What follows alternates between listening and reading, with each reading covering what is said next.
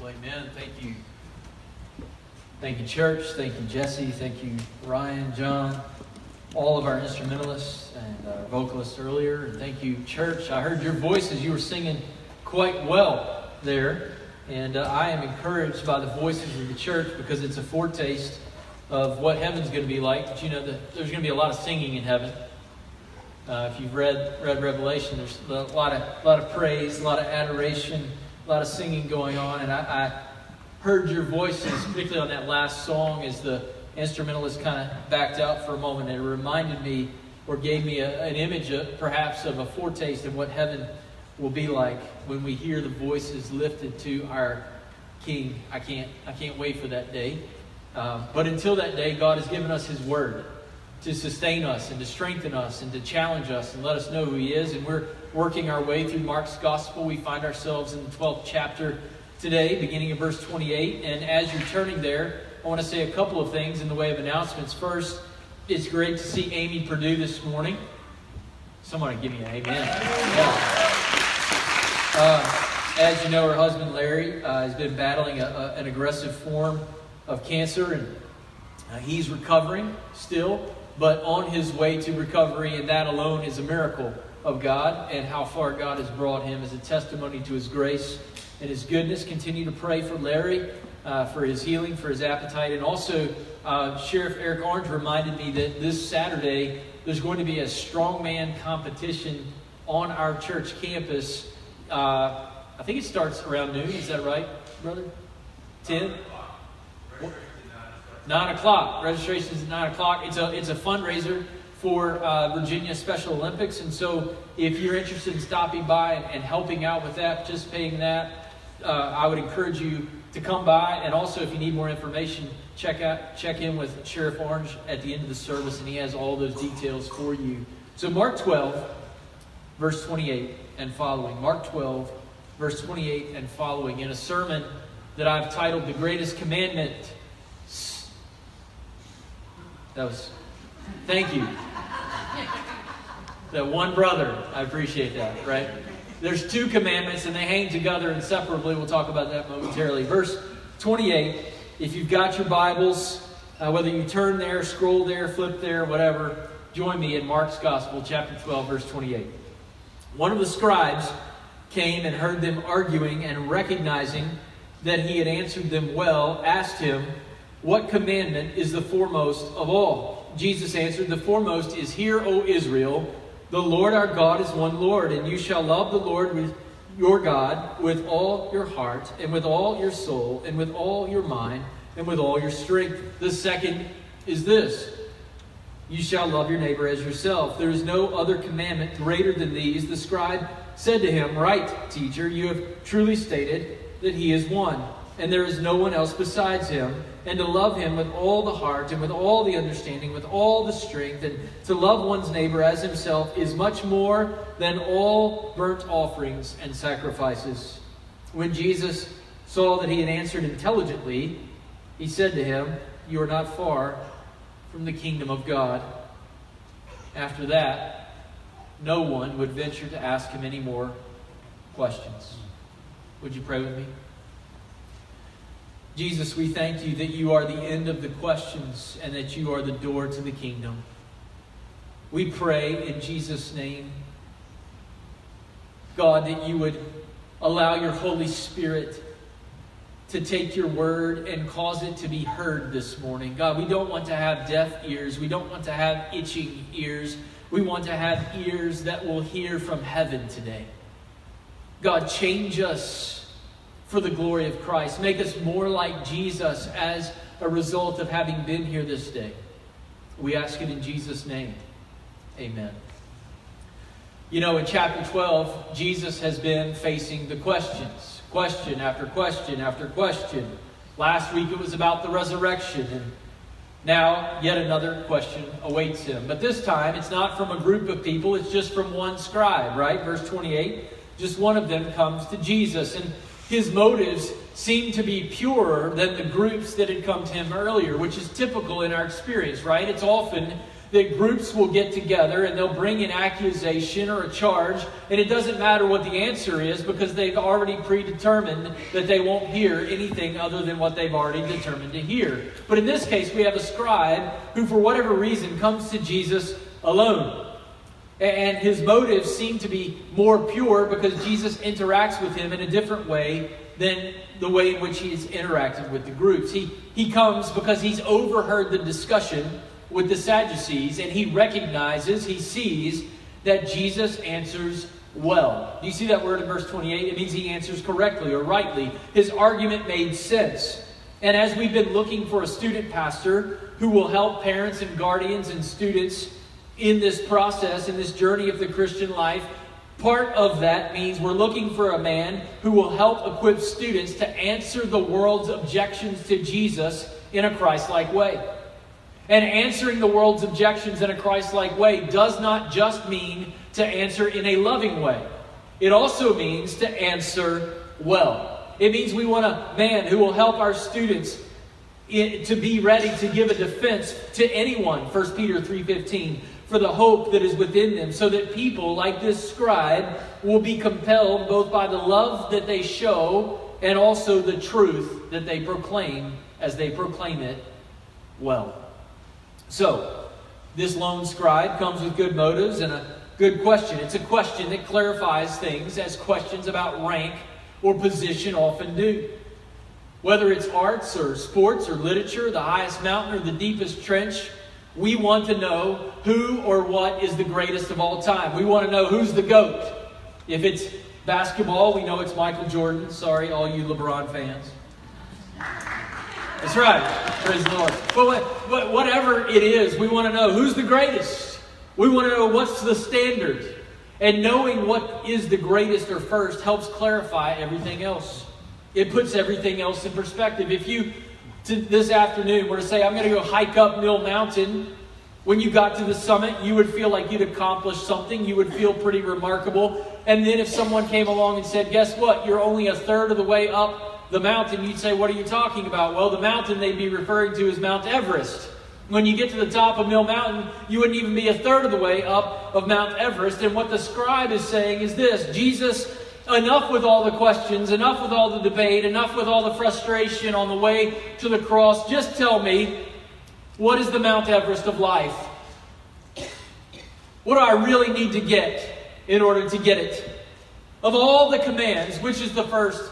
of everything. It's interesting, the word all in verse 28 doesn't refer to the commandments, it refers to, the, to everything, the whole of life. What, what the scribe asks is this Out of all the commandments that exist, which is the one that's at the front of the line of everything that I am and everything that I hope to be? Now, I submit to you, church, that's a great question to ask. Out of all the commandments that exist, what's the one at the front of the line of all that I am and all that I hope to be? And Jesus' answer shows us that in order to live a life that pleases God, we must hear who God is. Secondly, we must love God supremely. Thirdly, we must love others sincerely. And finally, we must enter the kingdom through Christ, our substitute. First, we must hear who God is. Verse 29. Jesus answers the scribe's question by quoting from Deuteronomy chapter 6, verses 4 and 5. For the Jewish people, the Jewish nation, these verses were called the Shema. The word Shema is the Hebrew word for hear or the Hebrew word obey. In, in Hebrew, there's no distinction between the concepts of listening and obeying. Now, I don't know about you, but in my household, we have to tell my kids not only to obey, but to listen and obey hear what I'm saying and also do it. But in, in Hebrew, the, the concepts are identical. To listen is to obey, to obey is to listen. And what Jesus is saying is when our hearts and minds are open to hear the reality of who God is, that is when our hearts will be stirred to obey Him. Jesus' answer is that we've got to hear about God. And we've, we've got to get it right about God in order to obey the God who is to know and glorify and love and enjoy God forever, we've got to know which God we're talking about because if we get it wrong about who God is, we cannot actually love God and fulfill this commandment. And the lives that we are building, if we're not building them based on a love for God, are built on a love for something else, which means our lives will be like houses built on sand. And when the adversity and the trials of the world come, they will crumble under their weight. Husbands, we know this, right? That we cannot love our wives if we don't hear about and know who they are. This, the same is true when it comes to God. God wants us to love Him for who He is and what He's done for us. And so we must hear about this God. And the word hear doesn't mean just to hear one time, it means to hear and to keep on hearing. And what is it that Jesus wants us to hear? The Lord our God is one Lord. And notice who the commandment is given to it's given to Israel, to the church of God, it's given to, to a community of the saints. The local church has to be a community where we are talking about who God is. We need to hear over and over again about God in the totality of our lives. Beginning in verse 6 of Deuteronomy chapter 6, Moses continues by saying this These words, which I am commanding you today, shall be on your heart. You shall teach them diligently to your sons and shall talk of them when you sit in your house, and when you walk by the way, and when you lie down, and when you rise up. You shall bind them as a sign on your hand, and they shall be frontals on your forehead. You shall write them on the doorpost of your house and on your gates. Did you know that Sunday's sermon is not enough? Did you know a morning devotion is not enough? Did you know occasionally getting a word from God is not enough? God wants us to hear that the Lord our God is one Lord over and over and over again. And I submit to you, church, that, that some of us aren't doing very well in this respect, right? You've got the morning rush, and you've got breakfast, and you've got to get to work, and the long school day, and the sports practices, and the homework, and the emergency project. When is there time to hear of the greatness of our God who allows us to be our his, that He would be our God. I want to challenge you, church, to rethink how it is that you will meditate on and hear and think about the fact that God is our God. The God that we need to hear about and think about is not a God of our invention or our imagination. He's a God who's given us His name. And his name is Yahweh. He is the Lord. He's revealed himself in the Bible so that we can be his, so that we may enjoy the astounding privilege of calling him the God of the universe and the ruler of all nations, our God. I don't know about you, but I haven't gotten over that. That, that God says that he will be your God. That he's come to uh, be personal in your life, that you can rely upon Him and call upon Him, and that you can know His name and that know, know that He will stand with you in the fire if you are His. I, I, I know we're not a Pentecostal church, but sometimes they have the piano player and the preacher gets going. This is a moment like I was pre I was preparing this sermon and I was like, God is my God. And that's exciting to me. Like somebody needs to say amen right now, or I'm going to have to amen my He is your God. The Lord our God. The God who made heaven and earth, the sea and the dry land. He came down out of heaven to rescue you, to substitute his life for you. He is your God. And the God that loves you is a God who wants to be loved by you. Now, I want to correct an error that, that's out there in the world today, and it's, it's this. There are people that say that, that God is, that knowing God and loving God is a bit like four blind men who bump into an elephant. You've heard the story. One grabs the trunk and he concludes that the elephant is a snake. The other grabs the tail and he concludes the elephant is a rope. Another grabs the elephant's leg and he concludes the elephant is a tree. And at last, the last blind man runs into the elephant's side and he concludes the elephant must be a really big brick wall. Now, the goal of this story is to tell us that different religions and different religious texts point to the one same God just in different ways. But do you know what's wrong with that analogy? The elephant is an elephant. He's not a snake, a tree, a rope, or a wall. Secondly, the men who are bumping into the elephant are blind, and blind men need someone to help them see. And the God of the universe wants to be personally connected to us, and so He gives us the one book that reveals His one Son, and He pours out His one Holy Spirit that we might behold Christ and see how wonderful and beautiful and powerful He is. We don't have many gods out there that are actually one God. We have one God, and to love rightly and worship rightly and stand before Him on the last day, we've got to know and love and worship the right God. Different religions are not different ways of looking at the same God. They are lies and deceptions that lead people to love wrongly and to suffer eternally. And that is why we talk about missions at North Roanoke Baptist Church. We will not be content to just know that God is our God because we want our God to be their God because their gods will disappoint in the day of the judgments. The Lord our God is one God, which means, secondly, that we must love God supremely. There's nothing greater than God to love.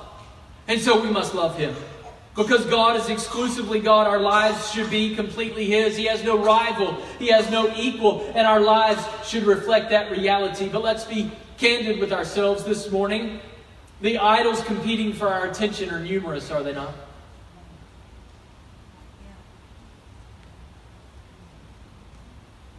When we are not truly compelled and led and filled by the Holy Spirit, when we give in to the small sins that become bigger sins, we then sacrifice our lives to idols and forsake the God who brought us up out of slavery to sin and death. I asked for your help this week on Facebook to tell me some of the idols that we wrestle with, and here's what you said.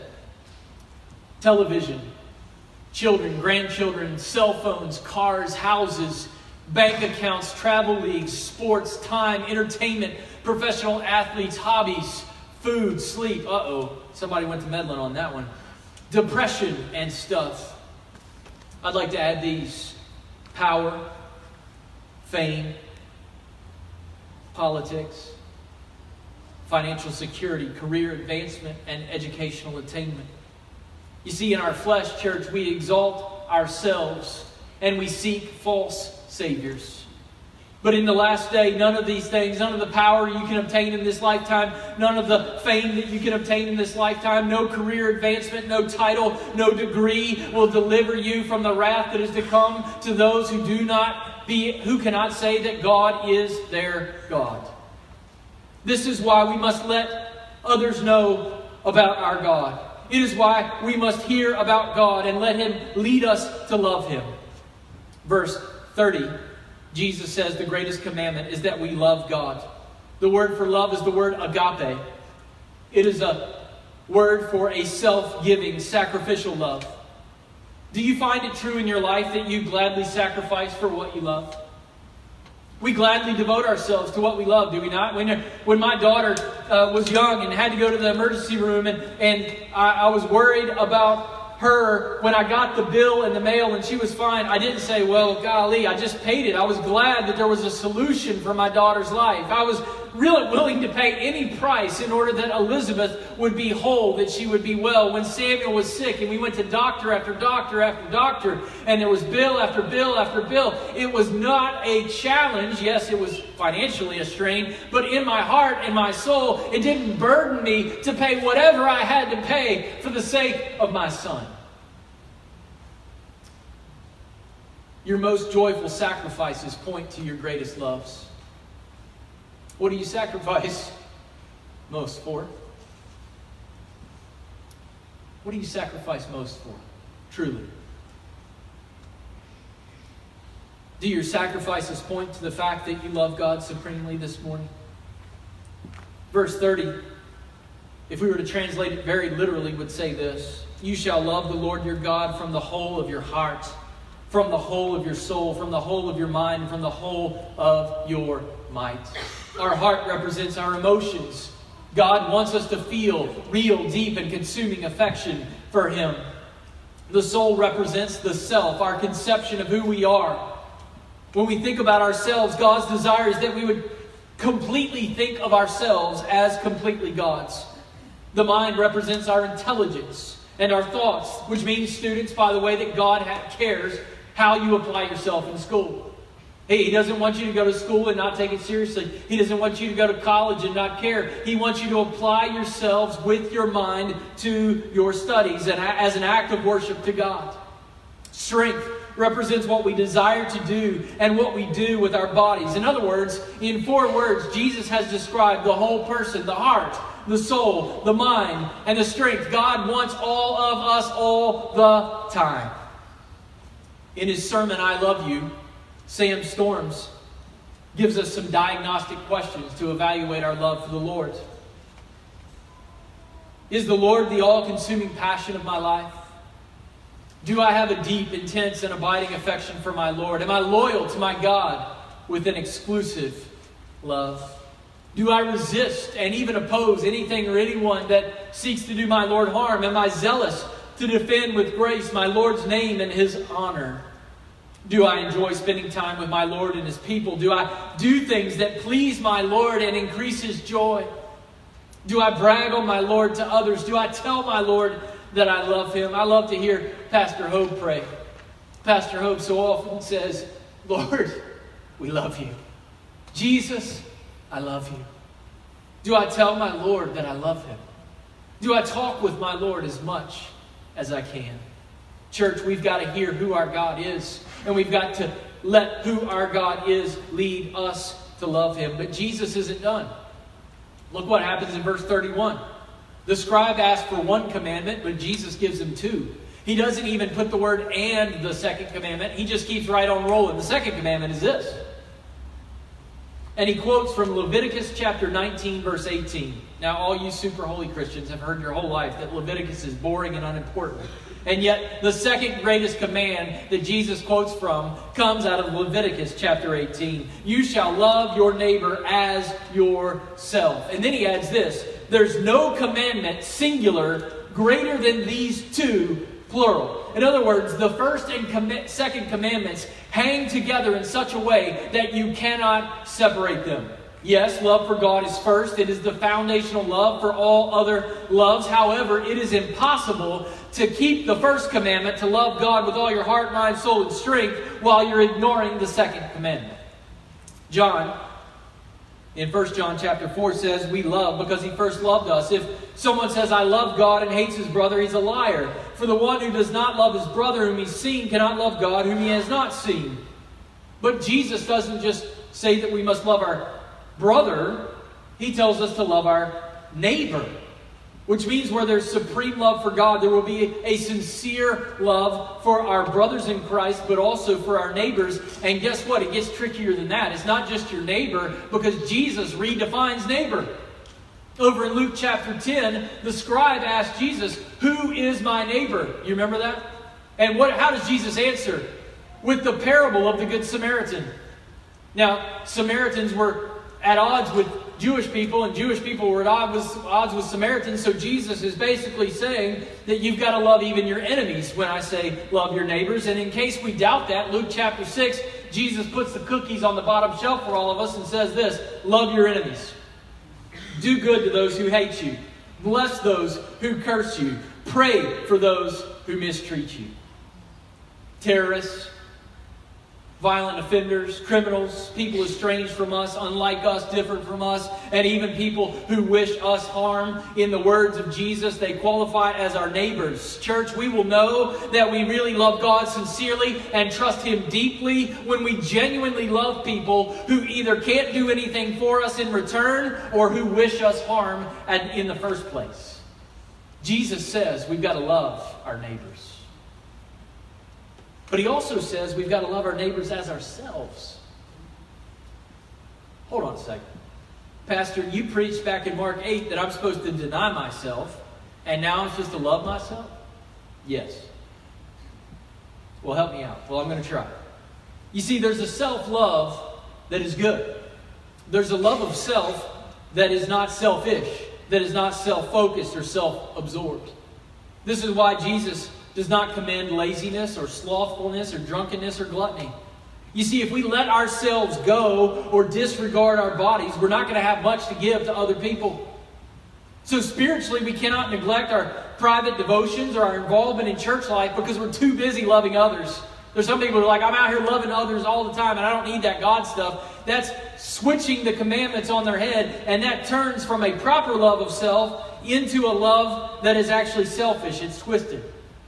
But a proper love of self is foundational to loving others. We love ourselves not out of, out of a sense of superiority or ego or pride, but because of gratitude to Christ who came and gave his life to redeem our bodies. It's interesting that they've just been talking about bodily resurrection, and Jesus says, Yes, there is bodily resurrection, and now he is urging us to love ourselves, which means bodily, taking care of ourselves. Akin notes this because people are the objects of God's creating and redeeming love, to hate myself is an offense to God and calls into question his wisdom and his goodness.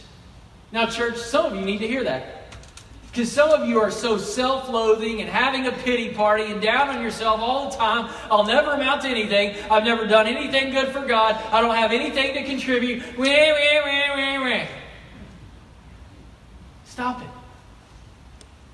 God sent His Son for you.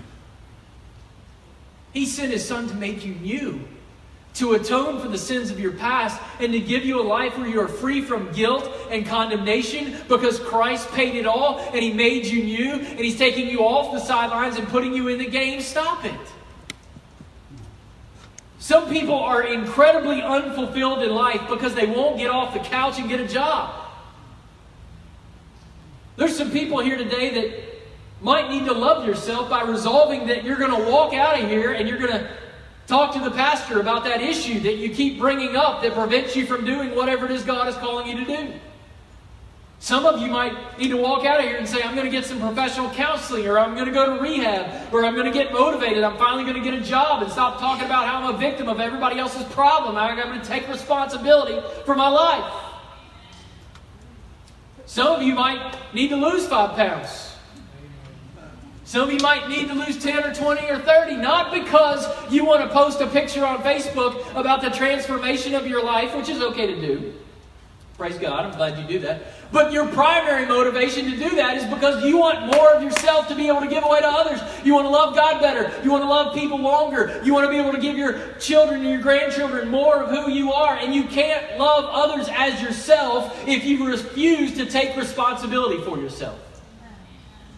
Loving others as we love ourselves implies an intimate knowledge of others, also, by the way. We know ourselves pretty well, don't we?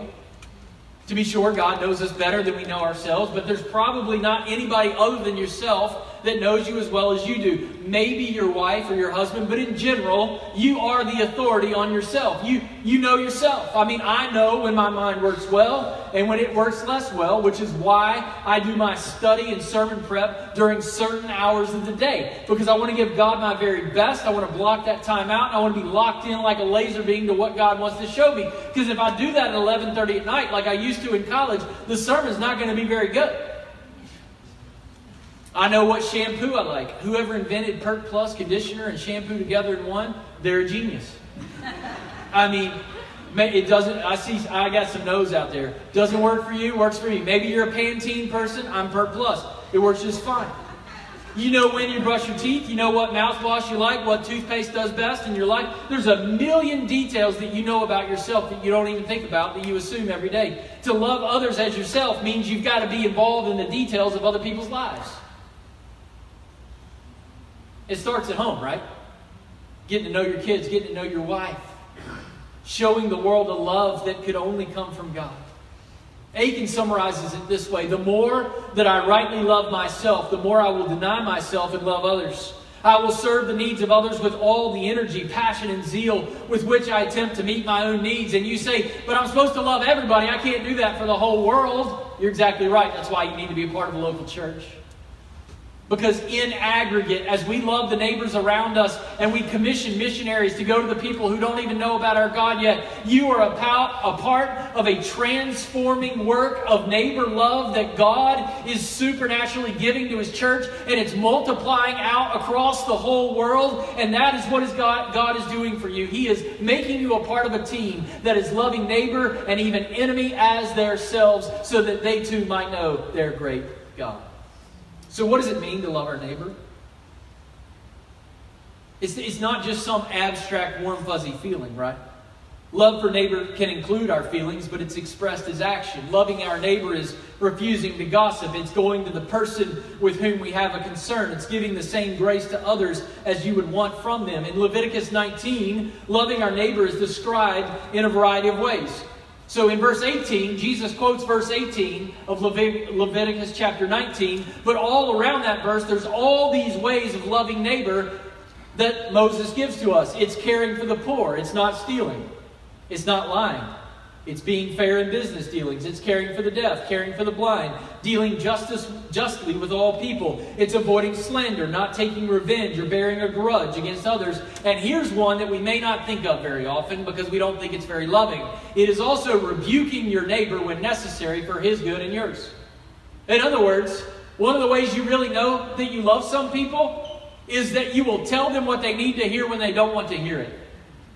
In other words, loving people sometimes means risking being thought of as unloving. The people who tell you what you want to hear all the time, but they won't tell you what you really need to hear, they don't love you.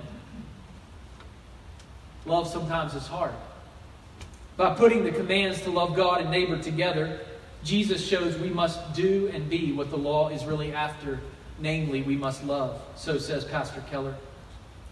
This is why the scribe says loving God and neighbor is much more than all the burnt offerings and sacrifices. He's quoting from several different places in the Old Testament, among them 1 Samuel 15 22, Isaiah 45 21, Hosea 6, ch- chapter 6, verse 6. As good, here's, here's what the scribe is letting us in on. As good as it is to bring God a sacrifice or to do the sacred acts of worship that He has given to us, they don't have any meaning unless they are expressions of a supreme love for God that naturally gives rise to a genuine love for neighbor.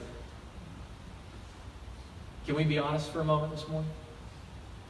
It's almost afternoon. We've got a problem. You know what the problem is? Who does this? Who does this? I mean, God says, I want you to love me not just with your heart, but the preposition in the original language is from. He wants something that emanates from who we are at the heart, mind, soul, strength level. He seeks a love that flows out of us, which causes us to love Him wholly, ourselves rightly, and others sacrificially. As Ferguson writes, God is never satisfied with anything less than the devotion of our whole lives for the duration of our lives. Who does that?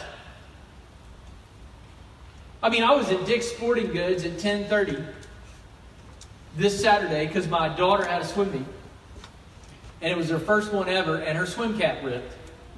Had a little hole in the swim cap. What are we going to do? Filling up with water, slowing her down.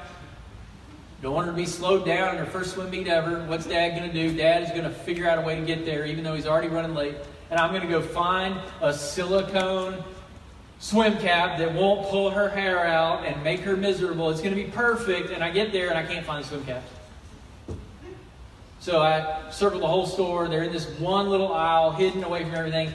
Go ask the lady. The lady helps me. I go back, I find it. And then I've got a decision to make because there's like 75 different colors and types. And do I want, want composite silicone or real silicone? I don't know. So I'm calling Stacy. Does it matter which one of these I get? So the clock's ticking. We have to leave my house at 11 o'clock. I got there after 10:30. I've been circling the store a couple times. I've asked for help. Now I'm back there, and I'm dizzy with decisions to make. There's nobody in the store. So I finally make a decision. I run to the counter, and guess what? Somehow there was one other person in the store, and the price she was convinced was wrong on her product.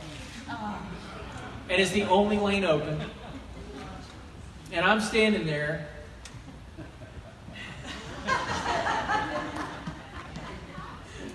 and like a laser beam, God said, Love your neighbor as yourself. Wasn't my first thought. Wasn't even my second or third or fourth thought. Church, who does this? Nobody does this. All the time. Perfectly. Which is why in verse 34, the scribe stops evaluating Jesus and now Jesus evaluates the scribe. And what he says to the scribe is it's not enough to get the information in our heads right about who we must love and worship supremely and then the fact that we must love even our enemies as ourselves. Because when we get that right in our heart and soul, we can do nothing but be convicted. We're almost in the kingdom when we've been convicted of our failings. But the only one who is the solution to our failure to love God completely and entirely the whole time is the one who did it for us, and his name is Jesus. From the time that he was born, he never sinned. He lived a, die, a death that we deserve to die, and he walked to the cross for you, and he showed you faithfulness in the middle, in the midst of great cost, in the midst of great controversy. Jesus is someone who we need because he's greater than even the greatest commandment. The way, the truth, and the life is standing in front of the scribe. And notice what happens. When Jesus says you're this close to the kingdom of God, no more questions are even ventured to be asked. Jesus is the end of your questions.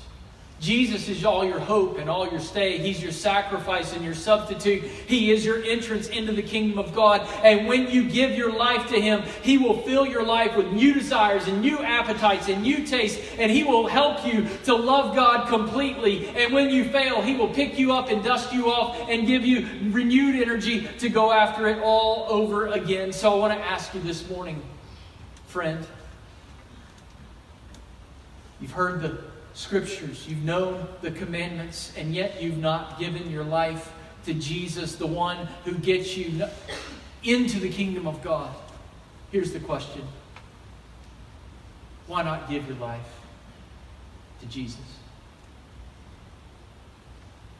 Why not give your all to Him?